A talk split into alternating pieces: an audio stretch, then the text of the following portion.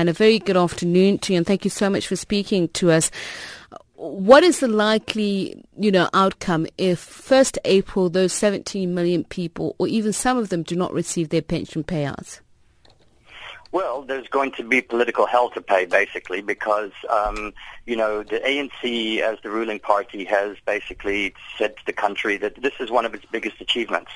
Uh, the rolling out of social grants to over 17 million people over the last 10 or 15 years, and that this is keeping people out of poverty. It's one of the best pro-poor policies it has. So it's a flagship for the ruling party and government. If it fails to deliver, um, on, on, on the 1st of April, uh, well, then it's going to, the, the political fallout will be quite, quite substantial. Not simply for the ruling party itself, um, and people then uh, questioning, you know, why is this the case? Why is this happening? But also for the Department of Social Development, SASSA itself, uh, the trust in government to do some of the most basic kinds of things for the, the most vulnerable in our society.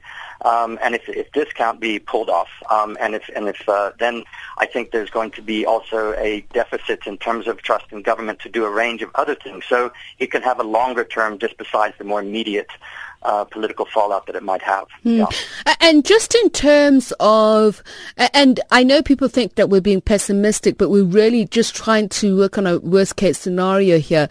Should people not get it on the 1st of April, what is the knock-on effects for the following months for those people who rely on pension payouts for uh, just a livelihood? Well, it, it, it, it would be a, a, a, huge mess. It could be a bureaucratic nightmare. It's, um, I mean, in, in the context of you, you were just talking with the spokesperson about their saying that if they were pushed, push come to shove, they were going to do cash payouts. Now, logistically, that is going to be a very, very difficult undertaking. Uh, as you said, not just uh, security-wise as well. There are many, many questions there. Uh, so it's, if even if they were to be able to, you know, to plug a gap and get the, the, the it grants out to you know a large portion of, of recipients. Um, if they've got gaps in the system and they're not able to, you know, this is at the most uh, smallest rural pay points out in the in the Northern Cape or Eastern Cape or KwaZulu Natal. This is not just in the main urban areas.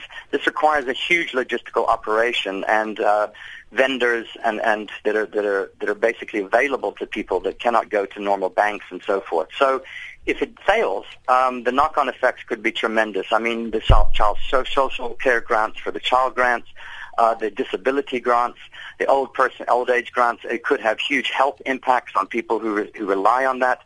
Food shortages for people who absolutely rely on those things. School fees. I mean, it could go on and on and on. Thank you so much for speaking to us, uh, Dr. Dale McKinley. He is an author, political economist.